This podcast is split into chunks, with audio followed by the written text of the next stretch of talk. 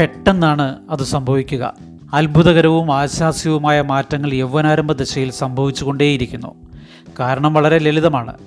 എന്തെങ്കിലും ഒരു കാര്യത്തിൽ വൈദഗ്ധ്യം നേടുക, ഏതെങ്കിലും ഒരു ജോലി ഭംഗിയായി ചെയ്യുക, ഇതൊക്കെ ഈ പ്രായക്കാരുടെ ആത്മവിശ്വാസം പെട്ടെന്ന് വളർത്തുന്നു. സ്വന്തം ഷൂസിൻ്റെ നാട കെട്ടാനോ തനിയെ ഉടുപ്പിടാനോ പഠിച്ചു കഴിഞ്ഞ ഒരു ചെറിയ കുട്ടിയെ ശ്രദ്ധിച്ചിട്ടുണ്ടോ?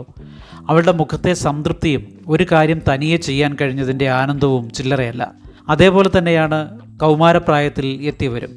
ഏതെങ്കിലും കാര്യത്തിൽ നേടിയെടുക്കുന്ന വൈദഗ്ധ്യം അവരുടെ സമീപനത്തെ തന്നെ മാറ്റിയെടുക്കുന്നു.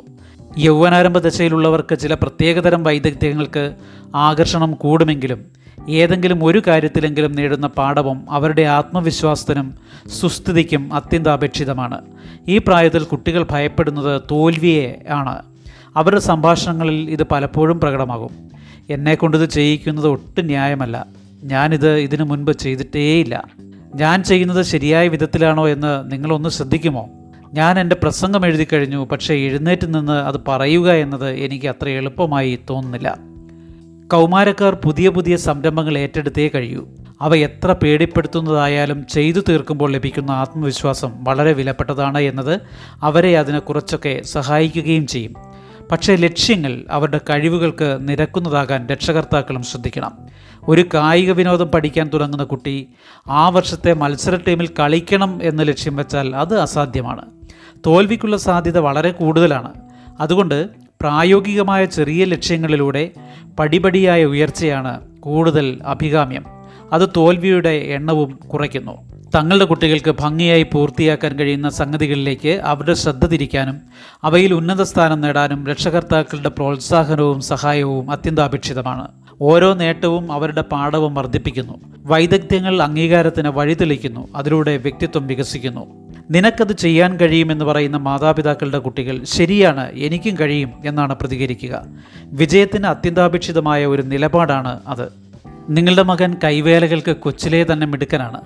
അയാൾക്ക് ടെലിവിഷൻ നന്നാക്കലും റേഡിയോ നന്നാക്കലും വളരെ സമർത്ഥമായി ചെയ്യാൻ കഴിയുമെങ്കിലും വിദ്യാലയത്തിലെ പഠന നിലവാരത്തിൽ വളരെ ഉന്നത സ്ഥാനത്തെത്താൻ കഴിയുന്നില്ല. അതുകൊണ്ട് ജന്മനാ ഉള്ള കഴിവുകളെ പ്രോത്സാഹിപ്പിക്കുക.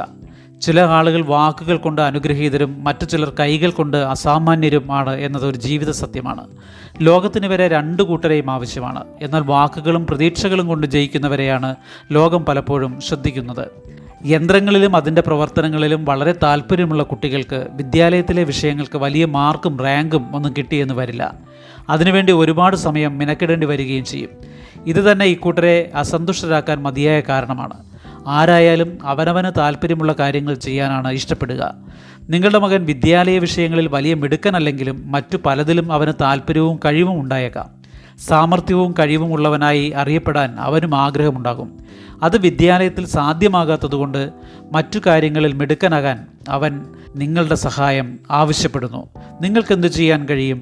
ചില മാതാപിതാക്കൾ അവരുടെ ആത്മവിശ്വാസം കെടുത്തുന്ന വാക്കുകൾ കുട്ടികളോട് പറഞ്ഞു നിൽക്കും. നിന്റെ പ്രായത്തിൽ എനിക്ക് ക്ലാസ്സിൽ ഫസ്റ്റ് റാങ്ക് ഉണ്ടായിരുന്നു. ഒരു കൗമാരക്കാരൻ്റെ അല്ലെങ്കിൽ കൗമാരക്കാരിയുടെ എടുപ്പിലും നടപ്പിലും പ്രവൃത്തിയിലും ആരോപിക്കുന്ന കുറവുകൾ മിക്കവാറും എല്ലായ്പ്പോഴും തെറ്റായിരിക്കുമെന്ന് മാത്രമല്ല, അവളുടെ വളർച്ചയെ പ്രതികൂലമായി ബാധിക്കുന്നതുമാണ്.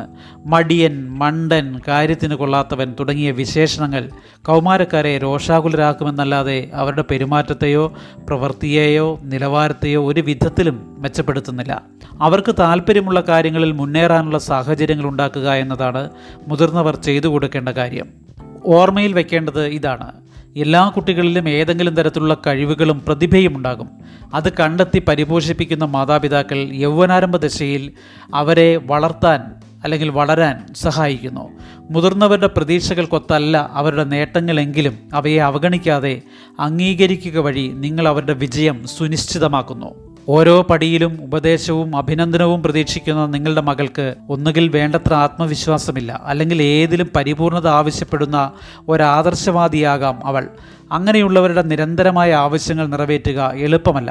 മതി, ഇനി തനിയെ വല്ലതും ചെയ്തു നോക്കുക എന്ന് ഏതെങ്കിലും ഘട്ടത്തിൽ നിങ്ങൾ പറഞ്ഞു പോയേക്കും. അതല്ലെങ്കിൽ ഉപരിപ്ലവമായ വാക്കുകളാൽ അവളെ പുകഴ്ത്താൻ ശ്രമിക്കും. നീ ഒരു മിടുക്കിയാണ്, നിനക്ക് എന്തും ചെയ്യാൻ കഴിയും. ഇത്തരം പ്രസ്താവനകൾ കുട്ടികളിൽ ആത്മവിശ്വാസമോ സ്വസ്ഥതയോ ഉളവാക്കുന്നില്ല.